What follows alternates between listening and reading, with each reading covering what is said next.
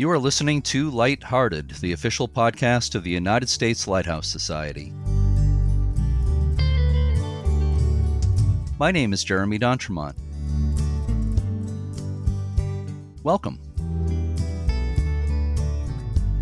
My co host today is Cindy Johnson, award winning volunteer for Friends of Portsmouth Harbor Lighthouses and copy editor for the U.S. Lighthouse Society. Hi, Cindy. Hi, Jeremy. Today is June 12th, 2022, and this is episode 177 of Lighthearted. In a few minutes, we'll hear a conversation with four people at Marquette Harbor Lighthouse in Michigan. I recorded it when I was there just a few weeks ago. First, has anything interesting happened on this date in lighthouse history, Cindy? Yes, as a matter of fact. On June 12, 1898, a small sailboat washed ashore at Au Sable Point on Michigan's Upper Peninsula. The incident sparked one of the best known lighthouse mysteries on the Great Lakes. In the wrecked sailboat was the body of assistant keeper Edward Morrison from the Grand Island North Lighthouse, and it was apparent that he had been murdered. Investigators found that the lighthouse had been deserted and the principal keeper, George Jenery, was missing. Jenery was never found, and the station's second boat was also missing. Investigators developed two theories. The first, Jenery murdered assistant keeper Morrison for unknown reasons, placed the body in the boat, and pushed it into the lake, and then fled in the remaining boat. The second theory was that both keepers, recently paid, were robbed and murdered by unknown assailants. The mystery remains unsolved to this day. I know true crime podcasts are very popular. I think those mm-hmm. are about the most popular podcasts out there. So maybe we should concentrate more on these kinds of stories. What do you think, Cindy? Well, sort of morbid, but definitely interesting. Yeah. Well, there's plenty of lighthouse mysteries out there. Absolutely. Uh, you know, all kinds of uh, bizarre and, and yeah. morbid things have happened with lighthouses right. over the years. So, not to not to joke about it, there really are some interesting stories, and we'll we'll, well talk right. about them. And it's it's part of their history. Absolutely. Mm-hmm. Yeah. And lighthouse keeping wasn't as romantic as people think. I'll just throw that in there no, too. Definitely not. There are all kinds of dangers. So, Cindy, please help me tell our listeners about Marquette Harbor Lighthouse and today's guests. Sure, Jeremy.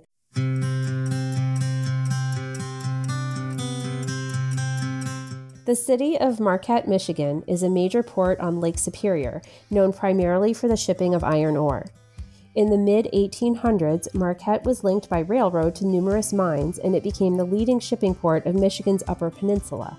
It also became a popular summer destination with steamships bringing passengers who filled the city's hotels and resorts. Marquette's first lighthouse, a stone tower built in 1853, was poorly built and had to be replaced in 1866 by the structure that still stands today. It's a one and a half story brick building with an attached 40 foot tall lighthouse tower. Around 1910, a second story was added to the house to provide additional living space for an assistant keeper. After automation, the Coast Guard continued to use the keeper's quarters for housing for some years. In 2002, the Coast Guard leased the building to the Marquette Maritime Museum. In 2016, ownership was conveyed to the city of Marquette. I visited Marquette Harbor Lighthouse and the Marquette Maritime Museum during my visit to Michigan in late April, just a few weeks ago. It was cold and windy and snowy. There were people surfing on the big waves near the lighthouse on Lake Superior, something I was kind of surprised to, to see. I didn't ever think yeah. about people surfing on the Great Lakes, but at least on Lake Superior they do. But in spite of the cold and wind and snow, I, I really enjoyed visiting there. Four people took part in the conversation we're about to hear. Frederick Stonehouse has authored over 30 books on maritime history, many of them focusing on the Great Lakes, and he's also president of the Marquette Maritime Museum. Hilary Billman is the director of the Marquette Maritime Museum. Kurt Fosberg is a professional lampist and also vice president of the Maritime Museum. The fourth person taking part in the conversation is my good friend Nick Korstad, who served as my host and tour guide for my week in Michigan in April. I stayed at his uh, Big Bay Point Lighthouse B&B during most of that trip. Nick and I had an excellent visit in Marquette, so let's listen to that conversation now. I'm here at the Marquette uh, Maritime Museum, which is next door to the Marquette uh, Harbor Lighthouse here in Marquette, Michigan. And I'm here with Hilary Billman, the museum director, and Frederick Stonehouse, president of the board of the Marquette Maritime Museum and former mayor of Marquette, among other things. And of course, author of a zillion books about uh, local history and shipwrecks and so forth, and I hope we can talk a little bit about that as well. And also with us is Kurt Fosberg, who is the vice president of the Maritime Museum and also uh, well known as a lampist. He's done uh, Fresnel lens uh, related work all over the country, and I last saw Kurt in uh, East Providence, Rhode Island in the fall. Pomham Rocks. Yeah, when you did uh, the uh, moving and cleaning and installation in a museum of a fourth order Fresnel lens at Pomham Rocks. That was uh, a lot of fun to be part of that. To, I did a little video on that. So good to see you again. It's good to see you all. And also with me uh, is uh, is Nick Korstad, uh, owner of Big Bay Point Lighthouse, uh, who is acting as my host for this week in uh, this beautiful part of the country. So thank you, Nick. Thank you all. All right. So first of all, let's start with uh, with you, Hillary, if we could. Uh, how did you? Uh, what brought you here? We were just talking a few minutes ago. You said museum director for six years now. Is that correct? yeah? correct? This will be my sixth summer at the museum, and I was formerly a museum director at a small historical museum in uh, Wyoming. Um, I worked there for seven years. I don't think Kurt knew that. He's just making a face like he didn't know that. Not a maritime museum in Wyoming. No, no, it was uh, bootlegging and prostitution. So Oh, wow. yeah, so um, just a coal mining town in uh, Wyoming. So I moved here nine years ago with my husband and children. My husband's a professor at Northern Michigan University. Mm-hmm. So um, and the museum was looking for a director, and I was looking for a job. So I just happened to be in the right place at the right time. Yeah, well, that's what life is all about: putting yourself in the, the right right place. Uh, and it seems like you, it seems like a perfect fit, as far as I can tell. Yeah, yeah, I really like my job. That's great. So let's talk a bit about the, the history of the lighthouse. And I'm going to start with a, a question that I'm sure you get, probably get asked about as, as much as any question, other than where are the restrooms in the museum. Uh, why is the lighthouse red? Red's been elected. I, I've been elected, and it's a sorry tale, I think, of woe. But uh, the original lighthouse, of course, was constructed with Cream City brick from Milwaukee, which was a yellow first floor. The second floor was added about 1910, and that was added of local brick. So the Coast Guard, uh, for reasons known but to the grace of God, determined in the 1950s that all navigation devices right hand side of harbor entering would be painted red. And since that lighthouse is on the right hand side of Marquette Harbor entering, it was duly painted red, as was Big Bay, or rather uh, the uh, Big Red down in Lake Right, Michigan, Holland, and yeah. Holland, Michigan, and Sturgeon Bay's uh, Sturgeon Bay, Wisconsin, and Lake Michigan also had the same thing with the entrance light becoming red from its original coloration. Okay. And you've had it uh, painted properly more recently, right? Well, more recently, about five years ago, uh, when we were doing official turnover between the Coast Guard owning the property and the city of Marquette, that in turn received the property as as the custodian of the historic Lighthouse Park area, Right. uh, we uh, were able to have it painted to the original specifications as deemed necessary by State Historic Preservation Office. And it, uh, it, it gleams pretty good. It's a, it's a good, sharp looking lighthouse. It's very uh, Yeah. memorable, certainly for folks that have an opportunity for the first time to see it. Yeah, yeah. I'm sure it surprises a lot of people who don't know a whole lot about lighthouses who expect a tall tower or something. It's unique.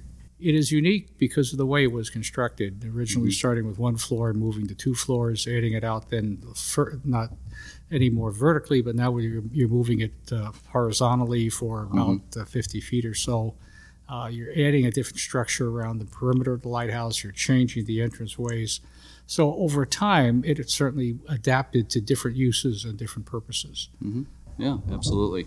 What about the human history of the place? Are there any particular interesting stories of life of keepers and families here? One of the stories that we like to tell on our tours um, that I think is a great story is Eliza Truckey, who was a lighthouse keeper from 1862 to 1865 while her husband was fighting in the Civil War. And so she was in the original lighthouse, which was um, a stone and wood tower structure and then a separate living quarters. And she had four children under the age of 10, and she did all the duties of a lighthouse keeper, but she was not officially recognized as a lighthouse keeper because she was a woman.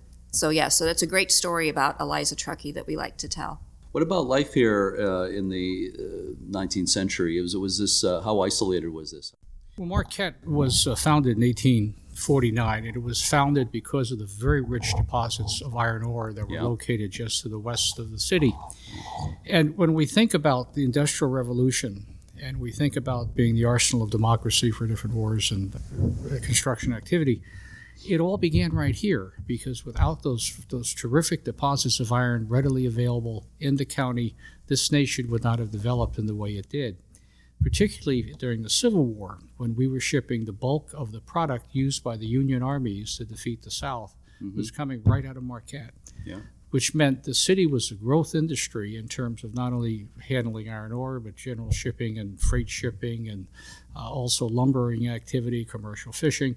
So we would be a town of about 10 or 12,000 people, which was a very large community for the, the original shipping port on Lake Superior. And this would continue up until uh, really the present day. I'm glad you made those points. It's pretty important. But, you know, let me make one little twist to that. Yeah. While the lighthouse and uh, some of the things in town, like the iron ore docks, are very reminiscent of that industrial past, Mhm. The, the city has flipped now to more of a recreation, information driven future.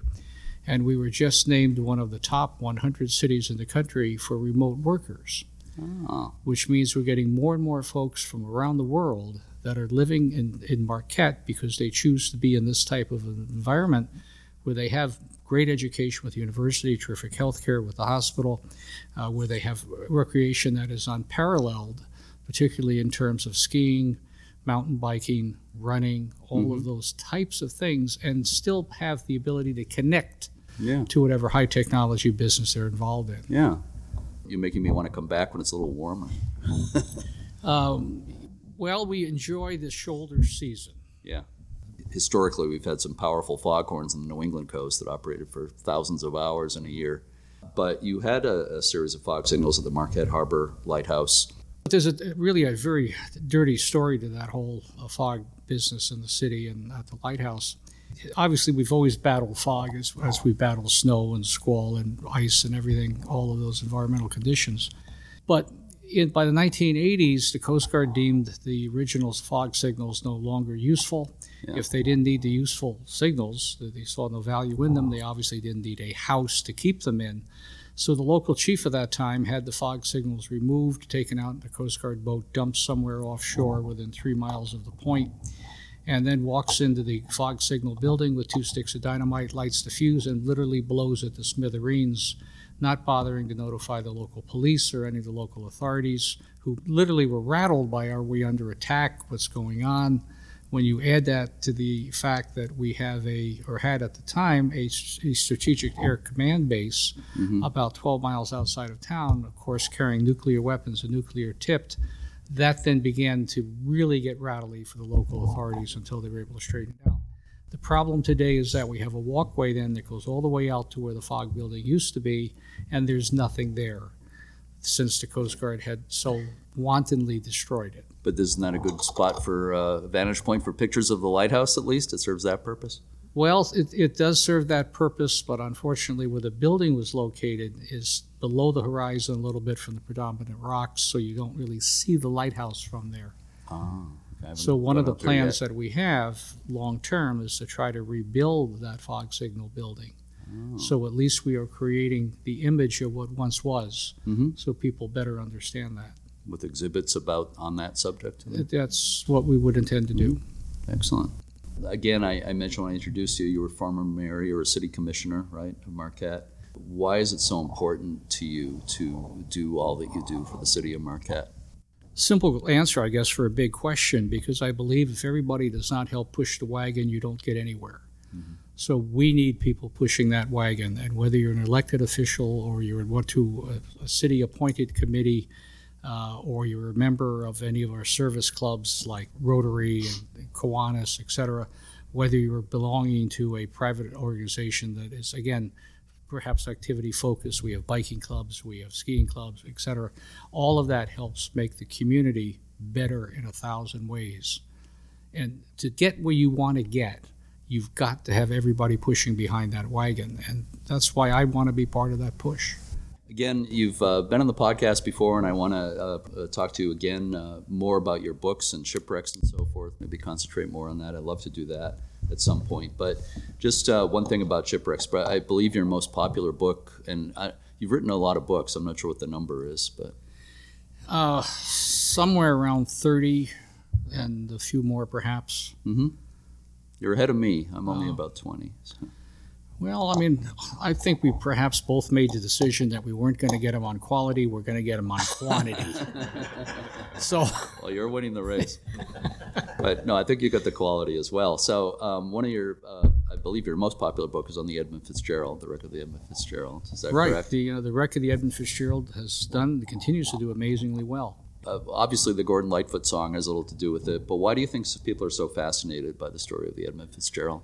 I think everybody, to a point, has their own reason for being so interested in the wreck, but I think the one that perhaps resonates with a lot of people is the mystery of it. The, the use, in other words, it's a good ship and crew that sinks uh, in a terrific Lake Superior storm. The reason is still unknown.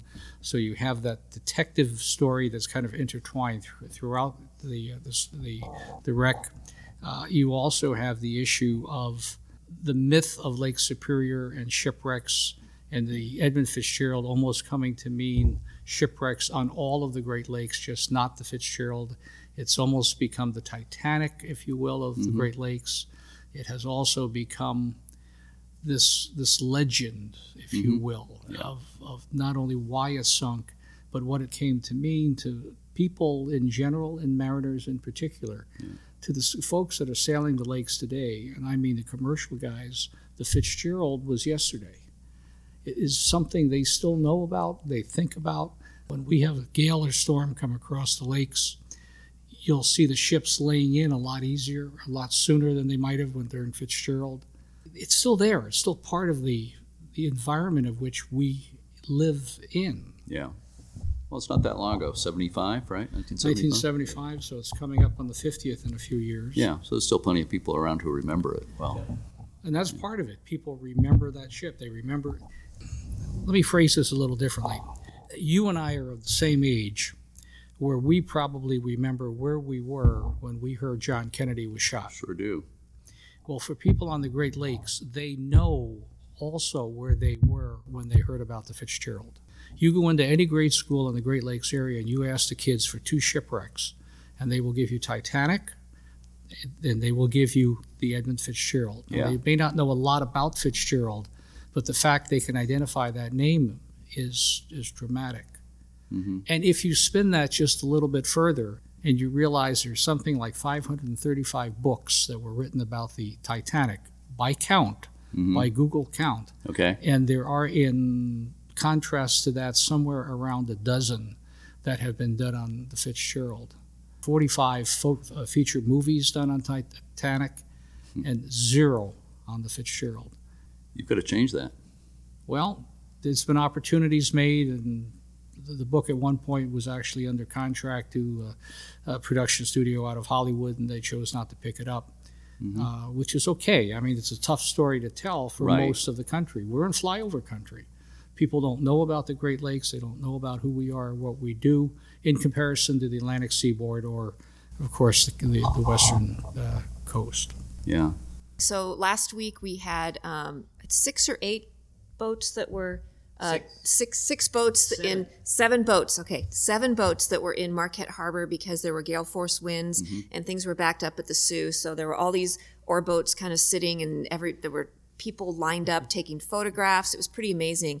And one of the boats was the Arthur Anderson, which you know they've since redone. And I was driving with my 15 year old daughter, and I said something about, oh, the Arthur Anderson's out there. And she's like, the Arthur Anderson? And she actually knew what it was that I was talking about. Yeah. She said, oh, from the Edmund Fitzgerald. She knew exactly who the Arthur Anderson was. So Our daughter is how old? she's 15. Uh-huh. Yeah. So I thought that was great. I, That is know, great. When I was 15, I didn't know that kind of stuff. I think it still holds up because those warships are still out there. They're the same look and age as the Fitzgerald. So it's not history that's gone away. It's still active here. And so I think when they go to the Soo Locks and stuff, they're they're being able to understand what these ships look like in real life. It's not mm-hmm. they're learning through a history book. Yeah. And so I think then they're like, so that ship actually sunk out there and they don't know why. So I think that just like with lighthouses, it spurs the curiosity to seek them out. and the song helped. I think you know lighthouses are often seen as kind of a window into history for an area, and, and shipwrecks uh, I think do that uh, as well. It's the maritime history of the United States, of the station, and arguably the world. Yeah. Because all these things, whether it's lighthouses, life saving, shipwrecks, shipping today, all of that ties together into this wonderful fabric that uh, that I think we just get so interested in. Marquette Harbor Lighthouse was one of uh, several that were tied together with a radio telephone system in 1932. What, what, what was that all about? Well, it was during that period of time the Coast Guard was uh, beginning heavily to use technology in terms of management of lighthouses and other maritime uh, opportunities. And they were linking together to the extent they could, efficiently, effectively, and cheaply, not only the lighthouses, but also Coast Guard stations, Coast Guard small boat stations. Mhm. So, next to Marquette Harbor Lighthouse uh, are a number of concrete tower bases and those were where the original towers were constructed not only for the broadcast areas for AM voice, but also for the radio direction finding, transmission, and reception that light, lighthouses uses. Right. Uh, you mentioned earlier uh, Stannard Rock. Uh, Stannard was in the voice communication on a periodic schedule with Station Marquette. And that again, AM voice, so 2182, I think kilocycles was what they were using. So it was part of a, a Great Lakes wide system and by extension throughout the service use. Yeah. Okay. Well, we mentioned the, the Coast Guard a, a couple of times, uh, but haven't got much into it. But the Coast Guard had a big presence right around here where we are. The life saving station arrived in Marquette in 1891. Okay. And that at the time was one of just a very few stations on Lake Superior and a comparatively few stations on the Great Lakes. We would end up on the Great Lakes with 61 of them. And of course, Marquette Station was a key station in that, that chain of rescue. And it remained a life saving station until the U.S. Life Saving Service and Revenue Marine Service combined to form the Coast Guard in 1915. Mhm. And throughout that period of time, perf- did perform a series of very dramatic rescues uh, that are legendary today, and we certainly celebrate within the Maritime Museum because we're talking about courage. And today we often lose sight of what courage really is and how it can be applied in different ways. We think of it as being military courage, going out and fighting a war and fighting a battle. But there's also that special courage that a, a lifesaver had to have, knowing when he was doing the particular drills and the small boats and the breeches buoy and related, that he was going to have to do those same activities in the teeth of the worst storms that the Great Lakes or the Atlantic Ocean or the Pacific Ocean could throw at him. Yeah. That he was required by regulation, by his oath, to put his life in danger to save the lives of others. And I think that's something that we, we really need to remember, we really need to celebrate Yeah. and honor. I totally agree. The life saving service is incredible. Of course, the, the motto uh, you have to go out, but you don't have to come back. They never knew if there were. And these are folks that lived it. Yeah, yeah. Oh, the courage is unbelievable. And the Coast Guard uh, search and rescue people today, same thing. Same thing. Yeah. Uh, that's a, a tradition that they live by also. So I'd like to bring Kurt into the conversation. Uh, Kurt, there was a fourth order Fresnel lens in Marquette Harbor Lighthouse. Uh, do we know where that is now? I have a strong hunch. Everything I've done research, I think the Marquette original fourth order lens is down. Last I heard in storage at the Dossin Marine Museum in Detroit. That's all my research got it to there. It left Marquette. I don't remember what year. I'm not good like Fred is with the dates and stuff. I can't remember all that. But it went up to Sand Hill Lighthouse Oh. up in the Keweenaw just briefly. I don't even know if it was a season. And then they decommissioned that lighthouse and it went down and ended up at that museum. And I only got so far tracking it. And somebody said, oh, that's, I think, in the basement or something. So that's as far as I've gotten. Mm-hmm. But I think it exists. I think it's still around. Okay, it'd be pretty cool to get it back. Yes, it'd be awesome. And speaking of lenses here in the museum, in the Marquette Maritime Museum, right next to us where we're sitting here is the second order, fantastic, spectacular, uh, rotating second order Fresnel lens from Stannard Rock Lighthouse, the lighthouse that's farthest offshore of any lighthouse in the country. Uh, I imagine you've uh, spent a little time with this lens. You probably know it pretty well. Well, the ironic part is that's how I got started as a professional lampist. Ah. Uh, I was a board member here, board of directors at the Maritime Museum. Essentially, we got the lens on loan, and it came with a gentleman to put it up. Mr. Jim Woodward from the United States Coast Guard came to uh assemble the lens, and I volunteered that day. Well, him and I kind of hit it off, kind of had this Vulcan mind meld going, and then he asked me to apprentice for him after that. Mm-hmm. So not only is this lens in our museum our first lens, well, second lens we got here, but it was the first one I ever worked on, and 22 years later, I'm still working on them. So it did open up big doors for me. It sure did. You're certainly one of the most respected lampists in the country. Thank you. One of a, a rare breed. how many how many qualified lampists are there in the country?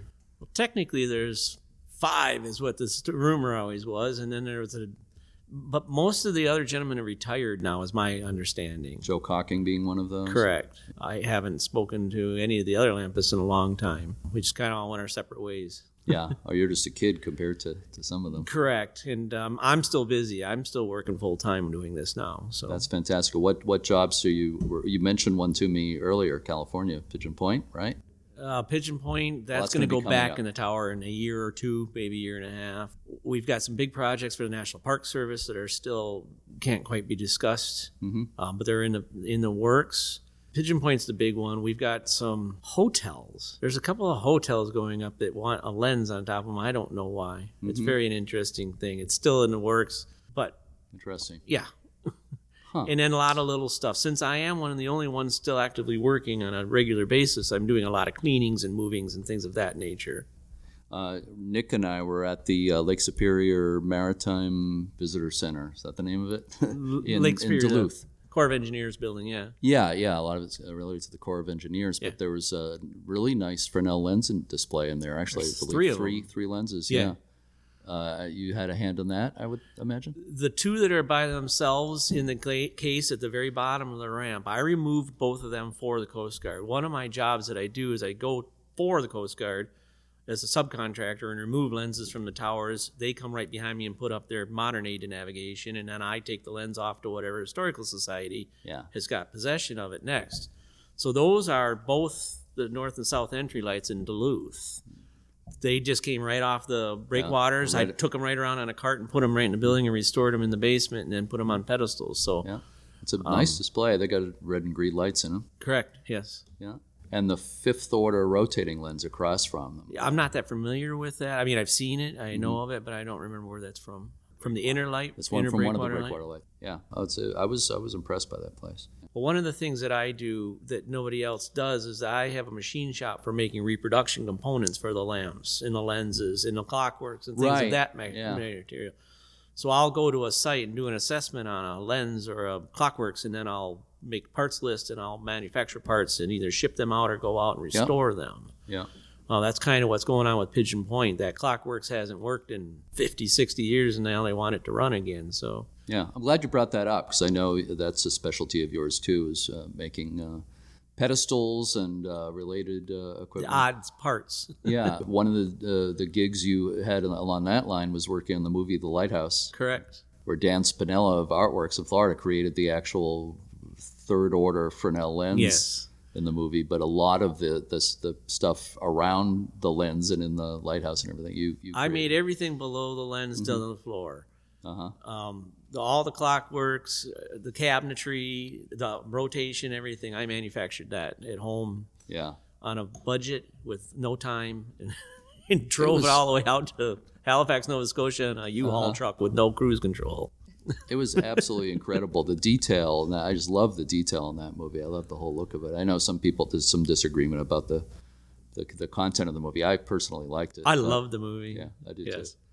But uh, the, the detail, no matter what people think about the other aspects of it, the detail was incredible. Well, their set designer, uh, he was supposed to be infamous for detail and things of that. The foghorn that's shown in that movie was an actual functioning, real foghorn that a gentleman brought over, set up, put under steam power, and used for the fog signal. I loved, you know, Robert Pattinson shoveling the coal for the boiler and all that. You never saw that in a movie before. Right. Yeah. the, the dirty part, the aspects, the moving the haul and the oil up to the top, mm-hmm. even though he took the wrong cans. Yeah. you would you would know if there was some detail that wasn't quite right.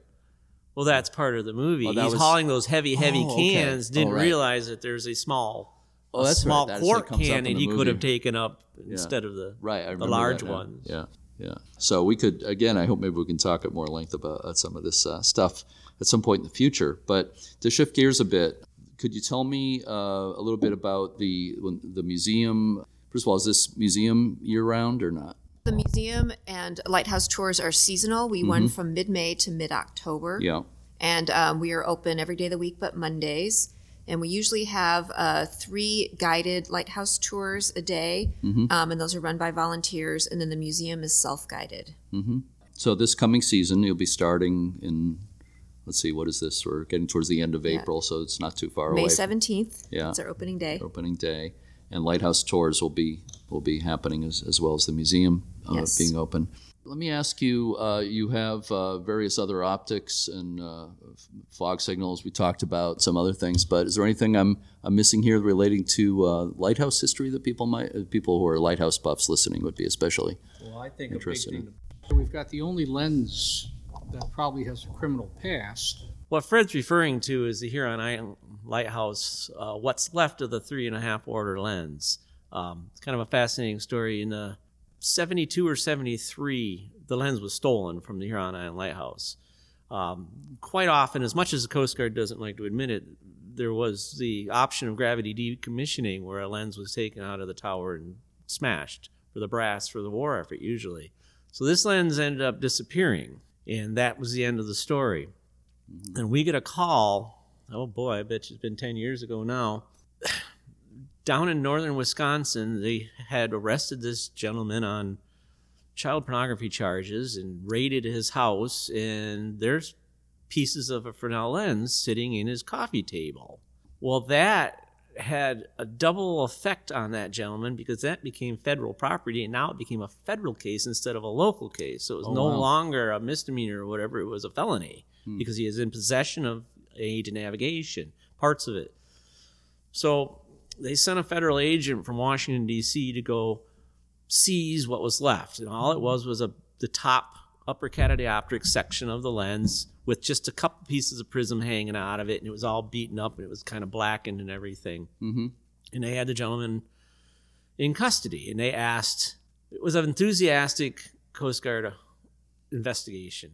So I, I spoke to the gentleman and I said, I'm here. I've driven a long ways today and the weather was really crappy. And I'd like to know if there's any more of this lens because I'm taking it back to the Coast Guard. And sure enough, he said out at his home, which is a mobile home out in the middle of the woods in northern Wisconsin, he had buried it underneath the fire pit, the remains of the lens, so he wouldn't get in any trouble. Wow. And then he, when he thought he might get caught, he dug it up and he put it in a barrel in an outhouse, a plastic barrel in an outhouse. So, in the middle of this ice storm, this federal agent and I jump into a truck and we drive out there and we he kicked the door open on this guy's place, and sure enough, in the bathroom was the remaining prisms to the upper catadioptrics of the lens and a couple of small dioptric pieces. Hmm. Well, I boxed them all up and wrapped them in newspaper and was putting them in my Jeep. And all of a sudden, a guy comes barreling over the hill in a pickup truck, and he's supposed to be guarding this guy's home while he's in jail. And he's got a firearm mm-hmm. and he's waving it around. And we had a whole armed standoff with this gentleman, and I got to go barreling out of town with this lens, remains of this lens in the back of my truck and radioed ahead. I got to go through the stoplights and the stop signs until I got back onto 95 to get out of the way of this armed standoff they were having. Holy cow. All over what you see the remains of oh this Oh my- lens. Wow. And I brought it back home and re redid the top, the upper. Unbelievable. And that's all we have left. He had sold the frame and the builder's plate and everything for beer money. Oh. So That's quite a story. When are you going to write your a book on your uh, your life as a lampist? With that being uh, probably the most uh, spectacular chapter, well, there have been some odd stories working as a lampist. uh-huh, I'm sure, or maybe a, a Netflix series on it. Yeah. Actually, we were approached once by a group that wanted to do some kind of a lens stories, weekly lens stories, and nothing ever came of it. Hmm. I think it should be like a true crime uh, Yeah. series on Netflix. so uh, again, I, I want to uh, shift uh, gears a little bit. I'm just uh, wondering to clarify for me and for listeners about the management of the museum and the lighthouse. The Marquette Maritime Museum is a 501c3 nonprofit, mm-hmm. and the Marquette Harbor Lighthouse is owned by the city of Marquette. So we have an agreement with the city of Marquette to do interpretive tours of mm-hmm. the lighthouse. Mm-hmm. So that's how we handle that with them. And this, the property that this is all on is a seven acre park um, called Lighthouse Park which is owned by the city. So we just we work with the city as what as much as we can to you know do what we have to do to make sure our interpretive tours are ready to go. As far as uh, raising money to work, do uh, restoration work on the lighthouse, that kind of thing, is it the 501c3 that does that, or is there is there another is there a friends group or anything? Like that? Well, we it's not our lighthouse, so um, we uh, anything that that would get done to the lighthouse at this point on would be through the city. Yeah. But what we do right now as part of the agreement is when we sell admission tickets for tours, half of the money goes to the lighthouse that goes into a fund Okay. that they use for restoration. We're going to open up the tower for for tours this summer, and so the money that we're using to pay the painter to fix and do some things up there is coming from that fund that Mm-hmm. uh, that they've started with half of the proceeds from the ticket sales. Okay. Is there any work planned uh, like really soon before the lighthouse opens for the season, or what's? Well, the problem with getting it painted before we open for the season is that the weather. I mean, we he's he's going to do some work on the windows, and it just needs to be a lot warmer. So it might not. This is Marquette. It might not happen before Yeah. you know May seventeenth. It might be the middle of the summer, but th- it'll happen this summer. And if it's damp, you don't want to do a lot of painting. Right? Yeah, but it, it'll happen this summer. We're just not quite sure when. You- Yeah. You, just have to be patient. Is there anything business. else in the pipeline as far as restoration? you know we we talk frequently with the city um, they have some other things covid kind of pushed a lot of things back such as um, they have some plans for the park the captain's quarters um, for the coast guard they're actually turning that into a short-term rental and with that they'll uh, make a little bit of revenue for the city so that got pushed back because of covid and so now they're trying to get that ready for this summer and then slowly things will you know start happening a little bit quicker quicker i think Yeah, saw that. I saw that. It looks like a nice house, and is that going to be like weekly rentals? yes Yeah. Yeah. Well, that'll be nice. You'll Yeah. get, that'll fill up. it, yeah it will it'll be very popular There's something I have to ask. It came up when you were just uh, showing me around inside the lighthouse. When you were uh, downstairs in the in the building, in the bottom floor, uh, an interesting discussion came up, and I have to ask you about this. Uh, is the lighthouse haunted? Hillary, maybe, maybe Well, I will that? answer that one. So we have one of our tour guides who is now a board member. Um, when she first started off as a tour guide, she started having like just little weird things happening to her while she was in the lighthouse, and she became convinced that something was going on that was not of this world, I guess you can say. So she organized um, a paranormal investigation team out of Negaunee named Uper Paranormal to come and do an investigation. And they've done a couple, and they got all kinds of little clips and all kinds of things happening there. I guess because the lighthouse is surrounded by water and it's also on rock, that's supposed to be like i mean it's like the perfect storm i guess for for that kind of paranormal activity. So what's been happening for the last couple years is our our um, volunteer and board member Susan Hill and Uper Paranormal have been doing investigations once a week, and they've been uh, selling tickets and then doing it as a fundraiser for the museum. And then you can also do these are just kind of uh, shorter tours, and they could they were also doing um, a longer actual investigation where you could be there for four or five hours, where they were charging a little bit more. So it turned out to be a really good fundraiser for us, especially during COVID, because it, it was just a small group of people. Um, but they found some stuff. I mean, they they just did. We have a winter lecture series called Maritime History on Tap that we do at one of the local brew pubs. And the very last one we had of the season was April 12th. And so Susan and one of the women from Uper Paranormal did an, uh, a program on things that they had found. They had videos and audio and all kinds of things. And we've had people calling since then asking about when our paranormal tours are going to start. So it's popular. It's a great way for us to make money. And I would say, yes, there's something going on up there. I mean, Yeah. I don't have a lot to do with that. Um, but yes, we have people that definitely think there's something going on up at that lighthouse. people who know me know I have an open mind on these things, so I certainly don't don't disbelieve. And I, I agree with you that it's uh, it's a good way to raise money. It's also uh, like we were talking about uh, lighthouses and shipwrecks being a window into the history of an area. The, it's attracting people with the ghost stories. It's a way of opening a window and getting them interested in the, the history of the lighthouse and the maritime history. Nick, you wanted to add something? Yeah, so I, I, I took, I think it was maybe a year and a half ago or something. Susan was doing one of those, and it was windy, windy night out there on the point, and uh, I had one of those meters that you know the lights light up, that you know from green to red. The electromagnetic finder, yeah. and I yeah. walked through that place, and it would just be solid red the whole time. You know, it'd be like no lights would light up, and then it was just solid as you Yeah. walked through it. Yeah. And uh, you know, it's you know, it's an eerie place. You know, it's it's Yeah. a building that's been kind of abandoned for so many years, and Mhm. you hear the wind rustling through, and but I'd say you won't be disappointed when you go out there. Like you, Yeah. they capture something every time. It's not just a, Yeah. a quiet, empty building. Mm-hmm. So. And Nick, at some point, we should probably just do a podcast on this on this subject because you've got some stories about the lighthouses you've owned, but we won't get into that right now.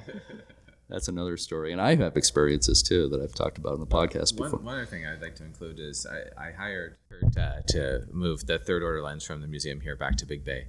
And, uh, you know, this is not advertised or anything, but he was the funnest person to work with because he empowers you to take control over that lens. And so he was dismantling it and he's, you know, like, you know, put on your, your boots and help me get this thing taken apart. But he took all the screws and put them into his little pocket there. And we were putting the lens back and he was just pulling a screw out and he's like nope this isn't the one. But it was just random panels. I was like they all look the same. And he knew just mm-hmm. nope this doesn't fit here. That's the screw that's a little jiggly on that hole. And i was like how does he remember this type of stuff? But it was an eight hour process and it, it was fun i have pictures of it and i'm not saying you move lenses for fun like if you own a fresnel lens but i'm saying yeah, he did a great job thank you Okay, I have two final questions for bonus points. Okay, so you can, uh, any one of you can grab the, the mic here and answer these last couple of questions, or all of you are certainly welcome to. But for one, uh, Marquette Harbor Lighthouse has been called the oldest historically significant building in the city of Marquette. Why is it so significant, and why does it need to be preserved? The city of Marquette literally burned to the ground in 1868. So most of the ore dock structure was gone, almost all of the downtown was gone, and a considerable part of the residential area was gone. So therefore, there wasn't much left when we built the lighthouse in 1866, located way out on a spigot of rock, where it was safe from the flames. So when we began to rebuild, you were all post 1868 and the lighthouse was by definition therefore the oldest building in town Mm-hmm. and it still is uh, from the standpoint that the only other structure that would rival it is a small stone cabin called the Burt House in South Marquette, which is an 1854 structure, I think, Mm-hmm. and has no particular relevance in terms of being interpreted or being really part of the, the key part of the community. But when you balance the, the terrific job that that red lighthouse did, yellow at the time, in terms of the development of this nation, the development of the iron ore industry on the upper Great Lakes, and understanding as background that the great fields in Minnesota did not really develop until well into the late 1880s, 1890s, 1900s, with, uh, with the predominance of the shipping still coming out of Marquette.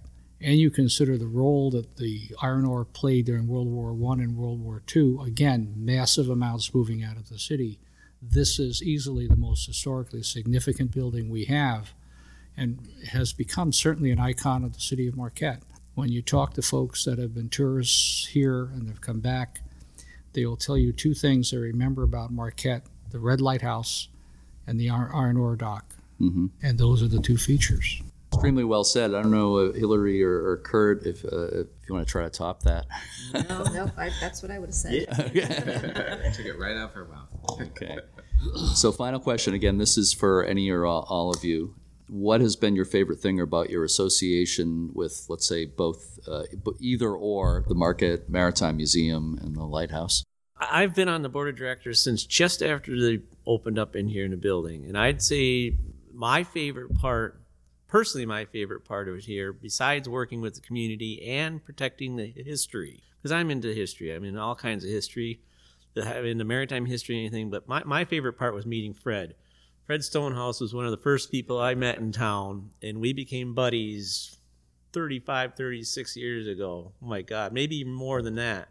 And um, Fred's got me onto the board and got me interested in maritime history and the shipping, and and just being part of the community where we can interpret this and show the public. Um, one of the things that we've always found here at the Maritime Museum is that the locals almost never come in here. They didn't know about. We didn't know there was a Maritime Museum here.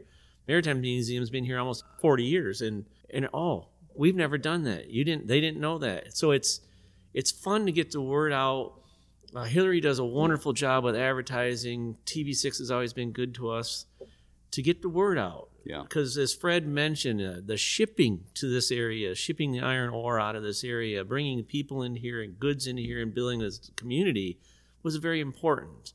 And I love being on the board where we can help interpret this and show it and display this and uh, and, and get that information out to the public Yeah.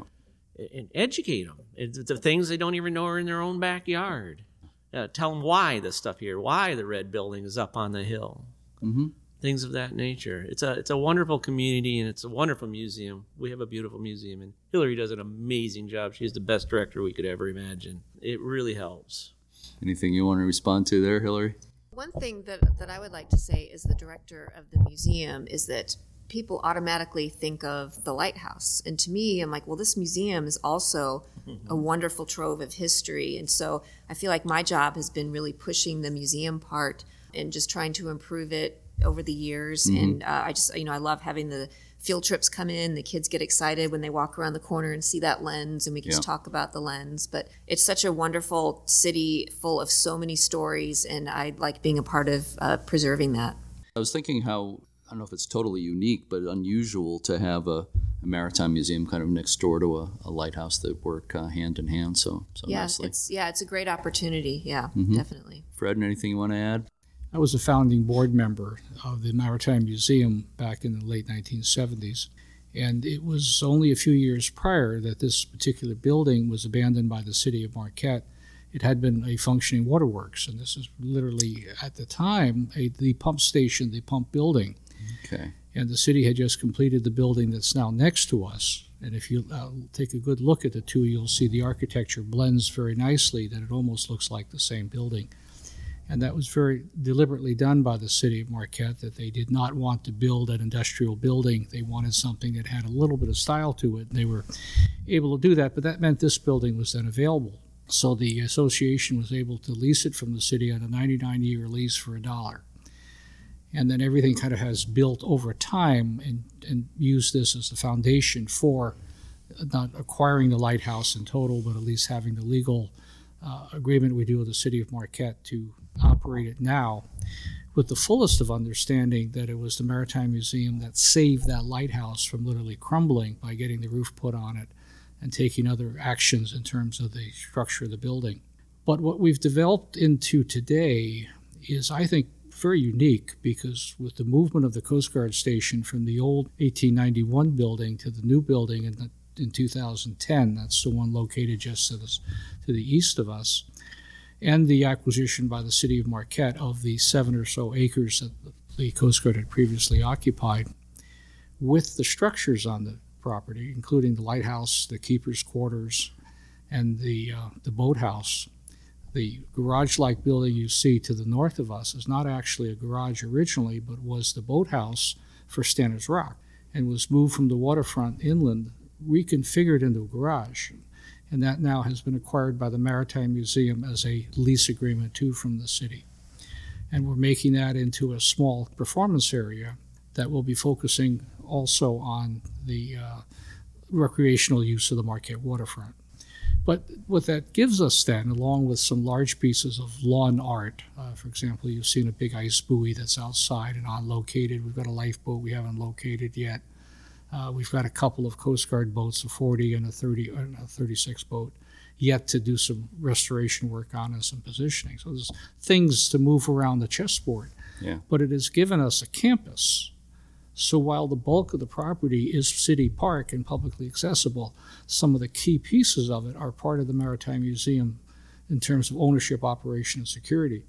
So it's a wonderful opportunity and a wonderful uh, capability, I think, of working together with the local government as, as a 501c3 to bring the very best we can in terms of maritime history, not only locally, but also as it affects all of the Great Lakes, to people's attention. And that's been very successful. I would say so. This is just so much, so much fun. Hillary Billman and Kurt Fosberg and Fred Stonehouse and Nick Gorstead uh, this is uh, is just a, a, real real treat to be here. And I'm having a great time, and I want to thank you so much for uh, joining me today.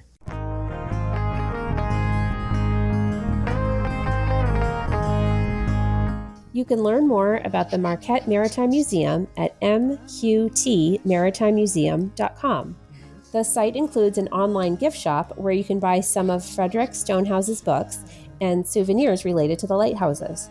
Many thanks again to Hillary, Fred, and Kurt for being such generous hosts at the Maritime Museum and Lighthouse. It was a really fun day there. Thanks also to all the members, volunteers, and staff of the U.S. Lighthouse Society. Check out uslhs.org to learn more about the tours, the passport program, preservation grants, and everything the Society offers. Donations and memberships help to support this podcast. If you listen to the podcast using Apple Podcasts or any platform that allows you to post reviews, please rate and review us. The German Dutch diarist Anne Frank was born on June 12, 1929. She once wrote, quote, As long as this exists, this sunshine and this cloudless sky, and as long as I can enjoy it, how can I be sad? Unquote.